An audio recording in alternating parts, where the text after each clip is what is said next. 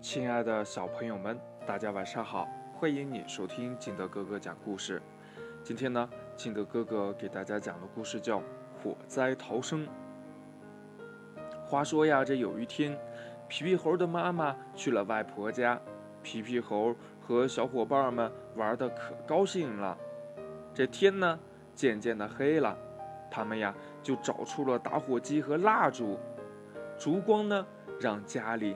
一下子亮了起来，皮皮猴和小伙伴们打起了哈欠，爬在自己的床上睡着了。可是呀，他们忘了蜡烛还亮着呢。在他们睡得正香的时候，火呢烧着了桌子和椅子，又烧着了窗帘和柜子。一会儿呀，皮皮猴的床也被烧着了。皮皮猴一下子惊醒了，哎呀，不好啦，失火啦！吓得呀，大叫了起来：“救命呀！救命呀！”皮皮猴的衣服还被大火烧着了呢。这皮皮猴呀，忽然想起妈妈曾经说过，如果发生了火灾，要拨打火警电话幺幺九。消防员袋鼠伯伯就会来帮助我们。他呀，拿起了电话，拨了幺幺九。喂，是袋鼠伯伯吗？我是皮皮猴，我家里失火了，快来救救我们吧！袋鼠伯伯问呢。你住哪里呀？我我住在呃果园路一号楼。别慌。你们用湿毛巾捂住鼻子，低头弯腰，快点从屋里跑出来！我马上来。袋鼠伯伯赶到的时候呀，见皮皮猴的衣服着火了，大声地说呀：“快快躺在地上打几个滚儿！”接着呀，从地上捡起了树枝，帮助皮皮猴拍打身上的火苗。皮皮猴身上的火呀，很快就被熄灭了。可皮皮猴的家里还燃着大火呢，袋鼠伯伯拿着灭火器就去灭火了。一会儿呢，皮皮猴的家里的火也熄灭了。袋鼠伯伯语重心长地说：“呀，别看打火机、蜡烛的火很小，可是小火也能引起大火和火灾。”皮皮猴和小伙伴们点点头啊。袋鼠伯伯，谢谢你救了我们，我们以后再也不玩火啦。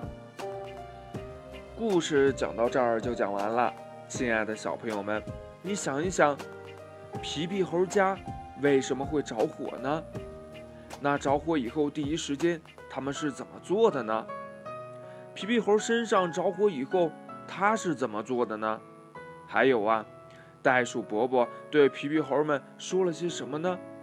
如果，呃，如果你发现家里着火了，你会怎么做呢？除了报警，还需要做什么呢？还有啊，我们应该怎么样离开火场？最重要的一点，怎么样防止火灾发生呢？小朋友们。一定要记住接下来的话哦！不玩火，莫让大家吃苦果。是电器都有电，手湿不能动电线。不玩火，不动电，不能乱丢烟头。电线着火喊大人，不能在容易着火的地方放鞭炮。发生火灾不乱走，及时拨打幺幺九。发生火灾时，用一块湿的毛巾或手绢掩着鼻子、嘴巴，猫腰沿着安全通道撤离火灾现场。撤离时，千万不要惊慌失措，乘坐电梯不安全，不要拥挤，要有秩序的撤离。关掉煤气或切断电源，防止发生更大的爆炸。如果室外着火，不要开门，以防止大火窜入室内。用浸湿的物品堵塞门窗缝，并泼水降温。